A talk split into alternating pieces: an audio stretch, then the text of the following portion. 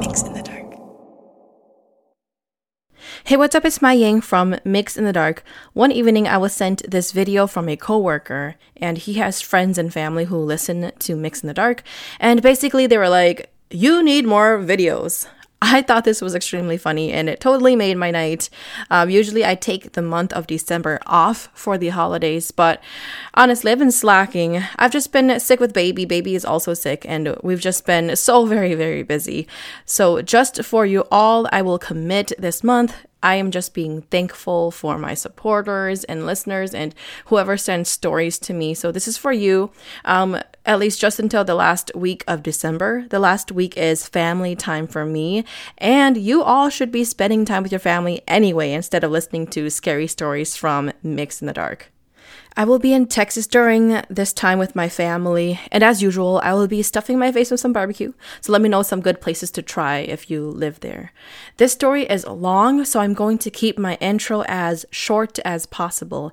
It is true for some that when you experience something scary and paranormal and have gotten rid of it, talking about it may open a space for whatever it is to come back. This listener sent me a story that honestly, even I had second thoughts about telling it. However, I do feel like I have a strong spirit and foundation at home that even though it is a little creepy, I am not afraid. So let's all be brave together. Please enjoy.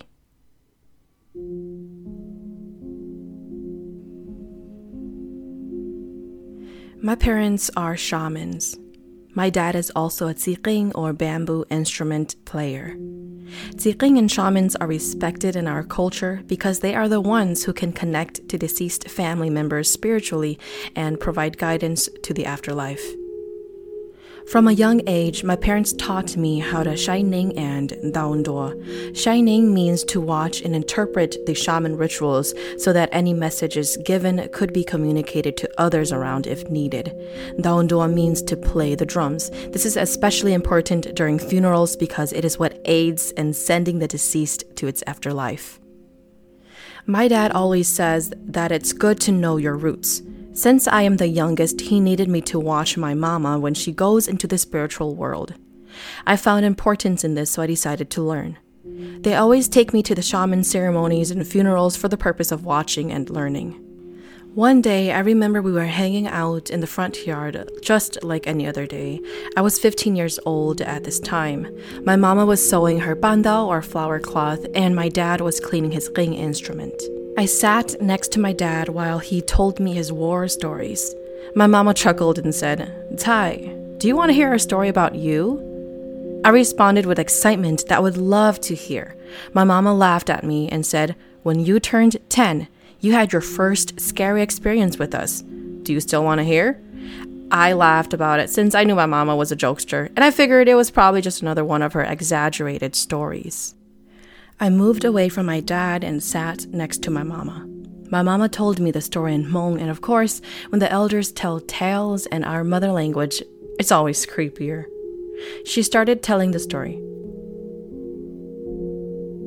That night was a lot darker and colder than other nights at the funeral home. The funeral was for this older grandma they said that when she died, her face turned black and blue really quick. Apparently, she died in the bathroom of her son's house, and they found her with her tongue sticking out. Your dad was the tsiqing that the grandma requested before she passed away. Her son claimed that she only wanted your dad, and if not him, she would not be happy. That night, your dad wanted to go home for an hour to change and shower before coming back to the funeral home. While we were walking out, we passed the stairs that go up to the owner's office or whatever that may be up there. You whispered to me that you heard a loud shuffle like someone was rushing but dragging their feet, and then a loud cry like an older woman. I looked up to the staircase and then back at you. Then I grabbed your dad and gave him the look. Couples have different looks that they give each other, and each look signals differently. Your dad knew that particular look that I gave him. So your dad grabbed you to stand in between us and he said, Don't be scared.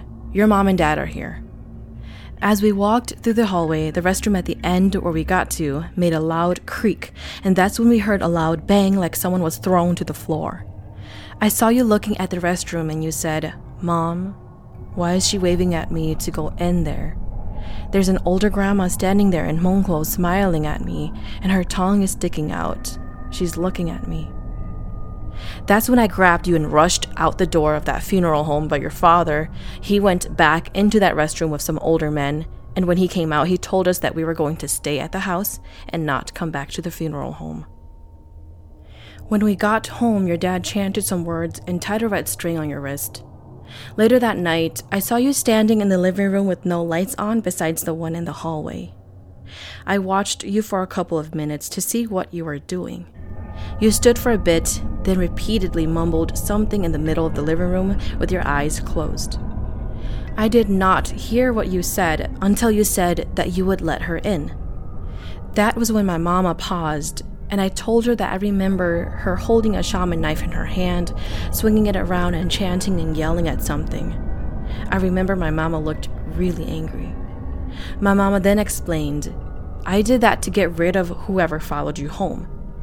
I was freaked out, but you know, parents, they always say, law, meaning don't be scared. My mama then explained that I got sick for a week, and they ended up doing a big ritual for me to see if they can figure out the cause of this. I don't recall much of this event. I only remember waking up in the middle of the living room and standing there just looking at my mama, chanting and yelling with her shaman knife. I can't say it didn't scare me because it really did. At the age of 19, things started getting weird for me. My dad passed away when I was 16, and my family moved out of state. I stayed back in California with my oldest sister and her kids. My parents have always told me not to go out late and not to come home late because we have this superstition that something may follow you home. I was young and wanted to hang out with my friends. I remember it was a Friday night and the plan was to hang out at one of our other friends' houses. My homegirl Laura, her little brother Jimmy, and my homeboy King picked me up from my sister's house. When I got inside the car, King got off the phone and said that there's been a change of plans. We were now going to Katie's house instead.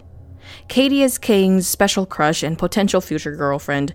They were what we would call not in love, but in like with each other. Anyways, Laura and Jimmy were down for it, but I honestly wasn't feeling the idea of going there. I tried to come up with some excuses. I tried to convince them by saying that she lived 30 minutes away, it was almost 12 a.m., she lived in the boonies, and that her house gives off an odd vibe. Also, she's been having really weird dreams about me. Laura, Kang, and Jimmy brushed it off and argued that it is because my parents implanted the whole shamanism thing in my head, so I am overthinking. We ended up going there. For some odd reason, that night was darker, creepier than usual, and her house itself seemed darker than before. The truth is, that dang house does give off an odd vibe. That part I was genuine about. It always felt like someone was watching you all the time. Every time I go there, goodness, I always come home to have the same dream. It's always that I'm walking on this dark, empty road going up the mountains with this person. I can't even tell if this person was a man or a woman. It would walk with me, breathe down my neck, and every time I tried to run, it'll end up chasing me. In my dreams, you could hear the qing and drums playing, and after it's done, you could hear this thing mumbling words. Before I wake up, it'll say, Stay. Stay so we can go together. I could never tell if it is a man or a woman's voice. I would wake up in a cold sweat. When we pulled up to Katie's house, we had to park on the street since the driveway was packed. Katie's house had no streetlights. Her family does not leave the front porch light on either. If you go down a mile, you would see a dim streetlight. The main street is right in front of her house. Across her street from the main road, there is a 65 acre land with waist high grass. When we got out of the car, Laura and King walked off, first yelling to us in Hmong, You guys don't have to lock the door. We're out in the boonies and no one is going to do anything. Jimmy needed to tie his shoes, so we were left on the street by ourselves for a few minutes. Jimmy suddenly said to me, Hey, did you know that this street that is in front of us right now, the one that we're standing on, People in this town say they've heard cries, like a woman crying. People have died on this road. You know all the crazy stuff like rapes, car accidents, and suicides? Yeah, those type of stuff. I paused to look at the anchor of land as he was telling me this because I thought I heard a strange cry coming from across the street. It wasn't a baby cry, it was more like a grown woman crying in pain or in sadness. In the back of my mind, I told myself, eh, maybe it's just me imagining things.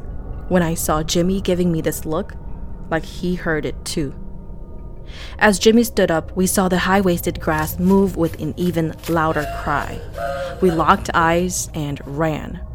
We ran to the backyard since everyone was out in the back. Jimmy ran ahead of me, but I caught up and I ran past him. Jimmy kept yelling my name and yelling for me to wait for him. Then I heard him say, Don't touch me! When I heard that, I glanced back, and that's when I saw something running behind him. That scared me to death. We just kept running. When we got to everyone, I looked back at Jimmy, who reached us just a few seconds later. He was pale white. Don't get me wrong, I felt bad that I ran ahead of him, but I was scared. We both were scared. As Jimmy walked slowly toward me, he grabbed my left arm and asked me quietly with his shaken, angry voice. He said, Why didn't you wait for me? You saw it, didn't you? It was tugging me. Did you see it? What was it? Answer me. I wasn't able to explain to him what I thought I might have seen. I just kept thinking that it was dark and the mind plays tricks when we hear a scary story in the dark. But when I looked at Jimmy, I realized that everyone had their eyes on us. That's when my friend Sue came up to us and said, Let me guess, you two heard something or felt like something was chasing you guys, right? That's why you two ran up on everyone? I told him no because I didn't want to scare him and everyone else that was there. But then he smirked at us and whispered, It's okay, you guys. I already experienced it. A couple of months ago, Long and I came here to hang out with Katie and her girls. When we got out of the car that time, we heard cries too. My parents had to do a ritual to help me spiritually. I got sick for a month, and according to the shaman, she's looking for her lost partner. My parents had to change my name. In the Hmong culture, a name change happens as a way to mask the identity of the person from spirits or demons following that person. Jimmy and I looked at Sue like he's probably just full of it and trying to scare us even more. So I quietly told Laura and King that we should go home and not stay here anymore. Before leaving, I called myself and Jimmy's spirit home in case we lost it on that scare. If you are unfamiliar with this, Hmong folks believe that if something scares you, it may be possible that your spirit left your body during that scare because it feels unsafe. Calling it back to your body where you got scared is the proper way to reconnect to your spirit. If you do not call your spirit back and it gets lost in that area, you may be in danger because your body is basically a vessel for demons and evil spirits at that point. Laura and King laughed at me, saying that it was not necessary. They joked, saying that we scared everyone when we ran up to them, so we shouldn't be picking up our spirits. I felt like they did not understand our fear that night. When I got in the car, I noticed how scared Jimmy was, so I told him to be brave and not to be scared. When I got home, I made a three way call to Laura and King and finally told them what actually happened.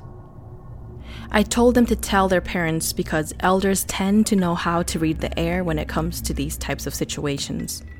King proceeded to tell me that there is no such things as spirits roaming around. When people die, they die, nothing else happens. Laura goes to church. Her opinion was similar. She explained that the night plays tricks. That night, when I got home, I laid on the couch in the living room just to relax. My niece was still up watching her anime shows on the floor. I had a conversation with her for a few minutes when I saw a woman come from the laundry room to the living room. I couldn't see her face, but she started to walk toward me. I watched her stand at the end of my foot, just looking at me. I tried to get up, and my body felt weak. I felt like someone was holding me down. My body gave up. The woman or that thing started to slowly climb on top of me. She placed one of her hands on my neck and started choking me. Her other hand was clawing deep into my chest and stomach. Like I said, I couldn't see her face. Her hair covered her face, but I could see her mouth, and I heard her crying and screaming. She had this rotten smell on her. I saw blood dripping from her mouth, and I could feel it drip on my face. It rolled down my neck. I tried to push her off. My niece was sitting there and she didn't see any of this. I tried to call out to my niece, but she did not hear me. Then I heard a loud knocking like someone using a key to knock on the windows. I could hear the sound of a person whispering, and then I saw a figure of a man behind the window. He kept knocking and whispering. I couldn't hear him clearly since I was calling for my niece to help me. All of a sudden, the whistling sound got closer and louder. I called and cried for my niece, but she still could not hear me. I saw her still laying on the floor watching her anime. It was as if she was ignoring me. Then I looked up to the woman who was right on top of me now with her hands wrapped around my neck. She suddenly stopped. She slowly moved closer to my face and whispered, I will never let you wake up. That's when my niece and sister woke me up. I probably gave them a scare. Apparently, I was shaking, choking, and mumbling words. I realized that I probably had a sleep paralysis episode. I got up, looked around, and cursed at whatever that thing was, and then I told my sister what happened. She freaked out. She told me to call mom and to stay up until sunrise. I called my mama that morning. I called my mama and told her what happened and that I was worried. I thought that maybe when Jimmy called my name while running, whatever it was probably followed me home because now it knew my name. My mama was mad at me because I did not listen to her. She told me not to be scared and that she will take care of it. That afternoon, when I got out of the shower, I noticed scratch marks around my body and my back. I showed them to my sister. She called the missionaries to come bless me and to bless her home. I guess it didn't work because that night, I got the same sleep paralysis episode and it resulted in new scratches over my body. I had it on my back, my chest, my legs, and the side of my stomach. One night, I got a phone call from Jimmy.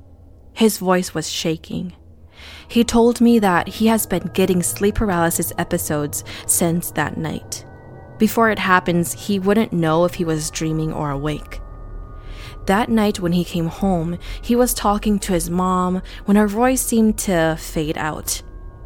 He saw her walk into the kitchen. Her back was toward him as she opened the fridge. She then heard a woman singing Gutia or Hmong chanting. He thought it was his mom since she liked to sing Gutia, but then this woman crawled on top of him. He described the woman and mentioned that she seemed angry. She choked him and kept saying, I've been looking for you for so long. Similarly, Jimmy also could not see her face, but could feel blood dripping on him as if her mouth was bleeding. He explained that Laura woke him up because it looked like he was choking and it scared her. I told him to call his parents and to tell them what happened. I also told him that the same thing happened to me. A couple of days later, I got a phone call from Laura that her parents had a priest come over to bless him and to cleanse their house. Laura said that Jimmy is doing a little better and that he's staying in and will recover for a while since he's sick. My mama also called me afterwards and said she spoke with my dad's student who lives in California. She said that the student will tie the red, black, and white string around my wrist and my ankle. After we hung up, my oldest sister and I went to the shaman lady's house. When we got there, she stared at me, glanced around my surroundings, and then she asked us to come inside her house. Her house had a dark vibe to it, and she had those cut up paper figures and hung it around her home. The shaman lady chanted some words and tied a string on my wrist and ankle as a blessing. Then she yelled at me and said, Why didn't you listen to your mama's words? The elders always say, do not go out late. The shaman lady told me that she did a ritual for me a day before I got there. She didn't tell me what she came across, but she told my mama and explained that it was not good. She then told me to stay in for the next two days and three nights. I guess my brain only heard go out, and so what did I do that night? I went out. My homegirl Laura scooped me up right around 11 p.m. During the ride to go hang out with some friends, Laura and I were joking and laughing, and without me realizing it, we ended up at Katie's house. Again. I was dumbfounded. I looked at my homegirl like, Girl, what are we doing here? I thought we were supposed to go to King's house. Her response was that everyone was kicking it there instead. She told me that it would be alright. I was pissed, but we were already there, what could I do about it? Plus, she was my ride home. We hung out for about an hour, and that's when I started to feel strange. I felt like someone was watching me from afar. I started to get chills, so I told Laura that I wanted to go home and for us to just leave quietly. Laura gave me a look like she was feeling the same, so we left home. On the ride home, Laura said to me that she too also felt like someone was watching her. She started feeling lightheaded and chills. She even said she felt like someone was tugging her ear. Since that night, I would have a dream about the same woman and man. They looked to be aged 19 to 23. I was constantly getting sleep paralysis by the same woman, and I heard the knocking at my door by the same man. Every time I was in a sleep paralysis episode, I would wake up and curse at it. I would tell that thing that I was going to chop it up into two and three pieces. I would then spit at it. She would be more aggressive the next night. I would also constantly hear the same man knocking at my windows, whistling louder and louder. My mama yells at me every time I tell her about my dreams and my sleep paralysis. She would tell me the same thing, which is to go home, meaning to go to her house. When I was 23 years old, I decided to go home to my mama. What drove me home wasn't because I was seeing this woman or that I constantly heard that man knocking at my window and whistling. It was because of the dreams that I've dreamt. I would dream that the woman brought a coffin with her. She would drag her coffin, mumbling words, laughing, and crying. She would sit on her coffin, screaming, or just sit there looking at me with no eyes. I couldn't make out her face, but her mouth was dripping blood. She had long black hair. Some nights she would bring my dad with her. He scared me the most. Remember, my dad has already passed. Some nights he would come with her in their coffins. He would cry, sing, and play his ring. She would follow from behind him, laughing. He always had this angry look. The nights he was not playing his ring, he would carry a stick with nails on it. You could see money coins on the Hmong clothes rattling, like someone jumping up and down wearing them. Then my dad and his friends will come carrying their qing. You could see the drums set up for a funeral. They would tie my hand with a red cloth and drag me out. The woman would bring my dad to come and beat me with his stick with the nails on it. He would beat me until I am bloody. On the nights that he came without his qing, he would play it while sitting there just staring at me angrily with his rotten bloody face and rotten smell. I went home to my mama finally. When I got home, my mama did a hupli or soul calling for me. During this ceremony, shamans may interpret the chicken's feet based on its form. I'm not too sure on how all of this works, but my chicken was not good. She never finished telling me why it wasn't good. She just grabbed the chicken's feet and went outside. I could hear her saying words that were not clear. Afterwards, she threw it outside. My mama was mad and worried. She called another shaman to come do a bigger ritual for me. That shaman was also one of my dad's students. My mama explained to him what happened with my chicken and what's been going on. He told my mama he'll look on his end and call my mama when he finds something. When he called back, he told us that we needed a sheep and that we would do the ritual in two days. The following morning, I woke up in the living room. It seemed I passed out on the floor my mom asked me if I was okay. I looked at her confused and said yes, but why is she asking? She then asked if I recalled anything and why I was sleeping on the floor instead of sleeping on my bed. I was going to respond to her, but then I saw my forearms, my wrist just bruised up like someone was gripping me. That's when my mama told me that I walked around the house very slowly with no lights on around 3 a.m. this morning. My sister in law woke me up and she tried to walk me back to bed, but I angrily yelled at her while smiling. My mama explained that when she came over to see what was happening, my eyes were closed, but my hands were out like someone was holding my hands and guiding me to walk. I kept saying she wants to walk around the house with me and that she wanted to take me somewhere. Then I sat on the floor in the living room and laughed like a crazy person before reaching my hands out and then finally falling asleep. My mama tried waking me up, but I just could not wake up. My mama ended up begging the earth, heavens, and the ancestors to come help. She even called for my father to come help. Afterwards, she said I opened my eyes and said, Don't be scared, mama. It's going to be okay. My mama slept on the couch while I slept on the floor. I freaked out after she told me that. I told her that I don't remember any of that. I only remember needing to use the bathroom, which is why I got up. That day, I was so tired. You could say I was weak. I did not have an appetite and did not want to get out of bed at all. My mama placed her shaman knife under my pillow that night. She chanted to the knife before laying it under my pillow and told me not to be afraid and that I needed to fight to get better. When the ritual came around, my family prepped the sheep and chickens. The shaman wanted only the immediate family. I wasn't feeling well that day. I told my mama again, I'm just so tired, I'm exhausted. But she told me I had no choice but to do what I was told. The ritual was for the shaman to bring my spirit home. My mama and my oldest brother were at the door, while the shaman, his two men, and I came to the door. The shaman asked my mama and brother if I was their lost daughter and sister so that I could come home. After the ritual was done, my mama and the shaman kept the reading to themselves.